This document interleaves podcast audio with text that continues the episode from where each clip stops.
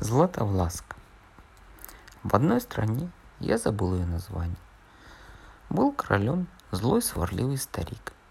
Пришла однажды к нему в дворец торговка, принесла в корзине свежую рыбу.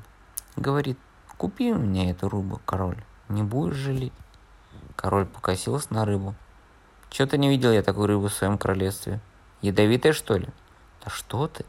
Прикажи ее зажарить, съешь, и ты начнешь понимать разговор всех друзей, зверей, рыб и птиц. Даже малый жучок когда-нибудь что-то пропищит, а ты будешь знать, что он хочет. Станешь самым умным королем на земле. Понравилось королю. Купил он рыбу. И хотя был скупой и жадный, даже не торговался. Заплатил, сколько она запросила. Так, буду самым умным, завоюю весь мир. Это ж как пить дать. Позвал король свою слугу, Ирженку приказал зажарить рыбу на обед. Только без плутовства. Если съешь хоть один кусочек, отрублю голову. Принес Иржик рыбу на кухню. Посмотрел на нее, удивился. Каждая чешуйка светилась разным огнем, как радуга. Жалко ему стало чистить жарить такую рыбу. Но против королевского приказа не попрешь. Жарит Иржик рыбу и все никак не может понять, готова она или нет не румянец, не покрывается корочкой, а становится прозрачной. Кто ее знает, зажарился, нет, надо попробовать. Взял, проживал, как будто готово.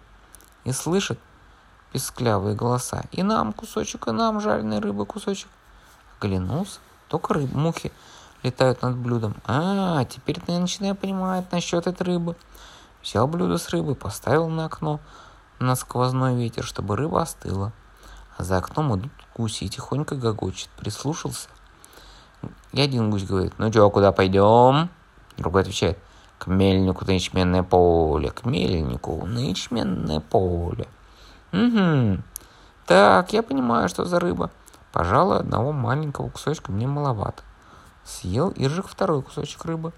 Красиво разложил рыбу на серебряном блюде, посыпал петрушку и укропа, понес королю. С тех пор Иржик стал понимать, чем говорили друг другу звери. Он знал, что жизнь у зверей не такая уж легкая, и думают они как люди. К тому времени Иржик стал жалеть зверей и старался помочь каждой маленькой зверюшке, когда она попала в беду. После обеда приказал король подать двух верховых лошадей и поехал с Иржиком на прогулку. Уехал король вперед, а Иржик за ним следом. Горячий конь Иржика все вперед рвется – Иджик с трудом его сдерживает. Вдруг конь заржал, и Игрик, Иржик понял его. И го-го, заржал конь. Давай поскачем, понесемся, перехмахнем через гору.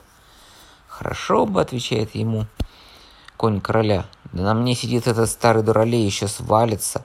Нехорошо получится, все же король. Ну и пусть сломает ко голову, сказал конь Иржика.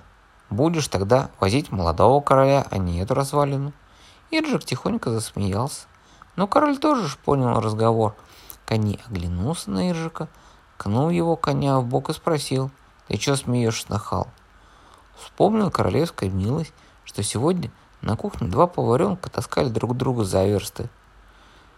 «Ты у меня смотри», — промолвил король. Он, конечно, не поверил Иржику, повернул коня и поскакал во дворец. Во дворце приказала налить себе вина. «Ну смотри, не дольешь или перельешь?» Прикажу отрубить голову. Взял Иржик кувшин, начал осторожно лить вино в тяжелый стакан. В это время улетели в окно два воробья. Один держит в клюве три золотых волоса, а другой старается его отдать, отнять. «Отдай!» — кричит, «отдай! Это мои вор!» «Не дам!» Я их подхватил, когда красавица расчесывала золотые косы. Нет таких волос ни у кого на свете. За кого она выйдет замуж, что ты будешь самым счастливым. Отдай, отдай. Воробьи схватились и вылетели в окно. Не, но один золотой волос упал из клюва на каменный пол и зазвенел, как колокольчик. Иржик оглянулся и пролил вино. «Ага», — сказал король, — «прощайся с жизнью, Иржик». Король обрадовался, что Иржик пролил вам вино, и можно будет его отделаться. Король хотел быть одним, самым умным на свете. Кто знает, может быть, этот молодой веселый слуга ухитрился попробовать жареной рыбы. Тогда он будет опасным соперником. Но тут Королю пришла в голову удачная мысль. Он поднял с полу золотой волос, протянул его Иржику и говорит, «Так и быть, помилуй, если ты найдешь девушку, что потеряла этот золотой волос, и приведешь ее мне в жены. Иди, вот волос отправляйся, ищи». Что было делать Иржику? Взял он волос, снарядился в дорогу и поехал из города. А куда ехать, не знает.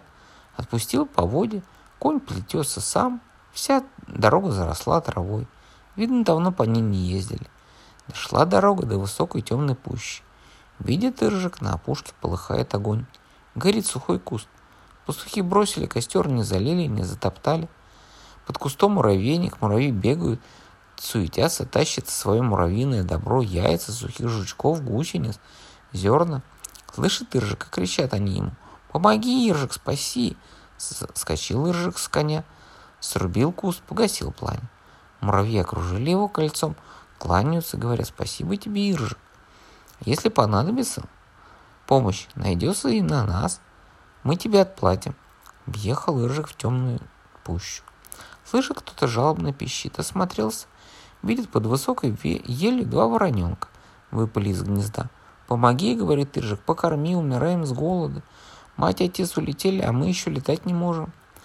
Король нарочно дал Иржику старую больную больного коня, настоящую клячу. Стоит конь, ноги трясутся, видно, поездка для него одно мучение. Соскочил Иржик с коня, хотел его заколоть и дать воронятам толстую конскую кушу. Иржик. Иржик, кар-кар-кар, весело закричали воронята. Мы тебе за это поможем. Пошел дальше Иржик пешком. Долго шел лесом. Потом лес начал шуметь все сильнее, громче, деревья гнул. Потом к шуму вершин прибавился плеск волн, и Иржик вышел к морю. А на берегу спорили два рыбака. Одному попалась золотая рыба, а другой требовал эту рыбу себе. «Моя сеть и моя рыба!» — кричал рыбак. «А лодка чья? Без моей лодки ты бы и сеть не закинул!» Кричали они все сильнее, потом засучили рукава. И дело кончилось бы дракой, если бы не вмешался Иржик. Говорит, бросьте шуметь, продайте мне эту рыбу, а деньги поделите между собой, вот и все. Отдал рыбак им все деньги, что получил от короля на дорогу. Взял золотую рыбу, бросил в море. Вильнул рыба хвостом, высунул голову и говорит, услугу за услугу. Когда понадобится моя помощь, позови, я приплыву. Сел Иржик на берегу отдохнуть. Рыбаки его спрашивают, а ты вообще куда шагаешь, ты добрый человек? Да, ищу невесту для своего старого короля. Приказал доставить им жены женщину с красавицу, с золотыми волосами. А где ее найдешь? Переглянулись рыбаки и сели на песок рядом с Иржиком. Ну что ж, ты нас помирил, и мы добро помним. Поможем тебе. Красавица с золотыми волосами на всем свете только одна. Это дочь нашего короля. Видишь на море остров? На острове Хрустальный дворец. Вот там она и живет в этом дворце. Каждый день на рассвете расчесывает волосы. Тогда занимается над морем золотая заря. Мы просыпаемся от нее в своей хижине и знаем, нам пора вставать на ловлю. Мы перевезем тебя на остров, только узнать красавицу почти невозможно. Почему? Ну, у короля 12 дочерей, златовласая одна. Одеты они все одинаково. У всех на головах одинаковые покрывала. Волос под ними не видно. Так что дело твое трудное. Перевезли рыбаки Иржика на остров. Пошел Иржик прямо в, во дворец к, хруст, к хрустальному королю. Поклонился ему и сказал, зачем попал на остров. Ладно, говорит король, я человек не упрямый, отдам дочь за твоего короля, но ты должен в три дня выполнить мои задачи. Идет? Хорошо, поспи, отдохни, мои задачи замысловатые, сходу не решишь. Хорошо спалось Иржику. С окна дул всю ночь морской ветер, шумел прибой, изредка в постель долетали мелкие брызги. Встал утром Иржик, пришел к королю. Король подумал, говорит, так, смотри, вот теперь первая задача. Носила моя золотоволосая дочь на шее ожерелье из жемчуга. Порвалась нитка, и все жемчужины рассыпались в густой траве. Собери их все до единой. Пошел Иржик на лужайку, где королева рассыпала жемчуг. Трава по пояс, густая, земли не видно. Эх, были бы мои друзья-муравьи здесь. Они бы помогли.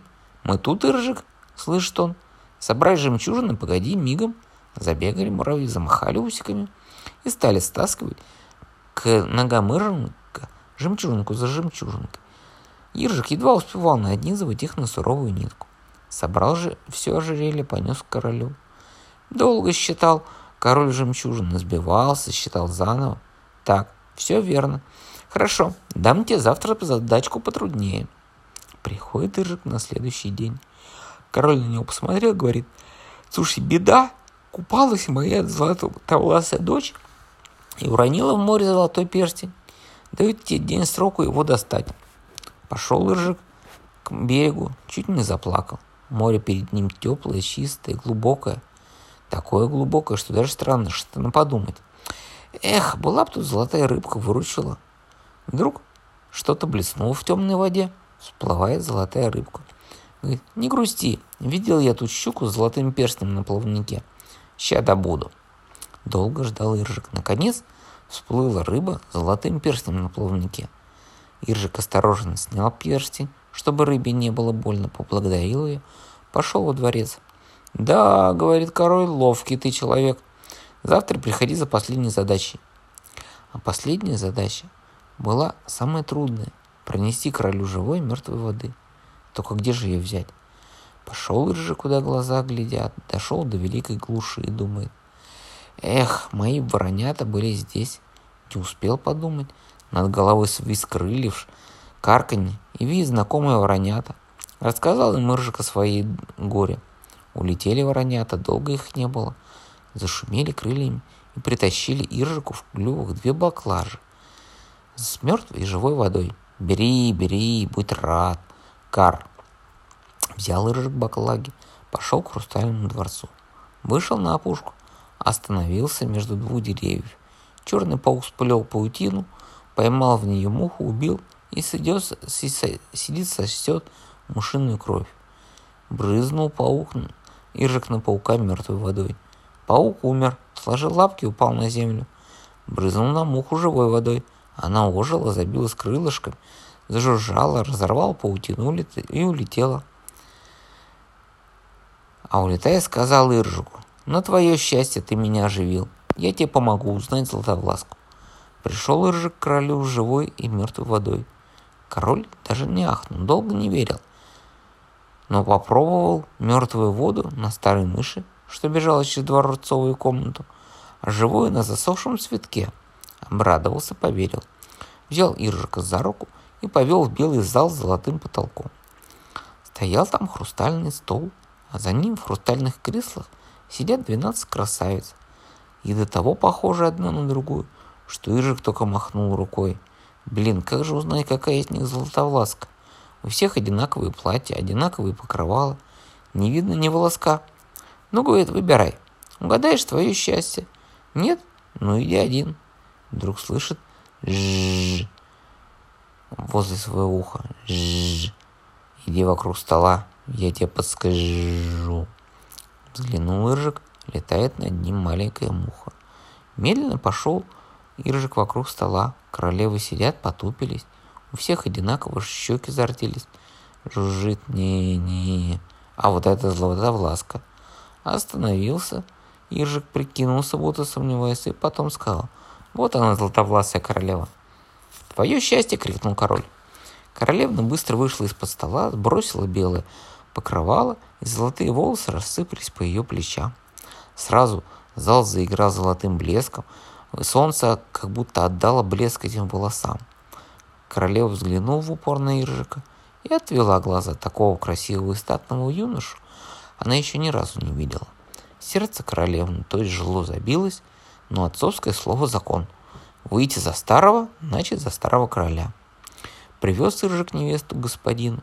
Всю дорогу берег ее, следил, чтобы не спотыкался конь, чтобы холодная капля в дожде не упала на плечи. Грустно это было возвращение, потому что Иржик полюбил золотоволосую королеву но не мог ей об этом сказать.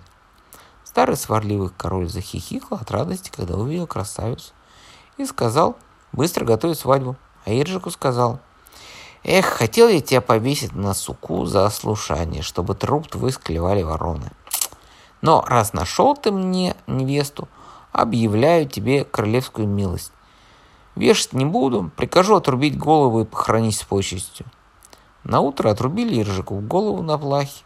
Зарыдала златовласая красавица, попросила отдать ей безглавое тело и голову Иржика. Насупился король, но решил не отказывать невесте. Приложила золотовласка голову к телу, побрызгала живой водой. Голова приросла, даже следа не оказалось. Побрызгала второй раз, и он вскочил живой молодой. Спрашивает, что я так крепко уснул?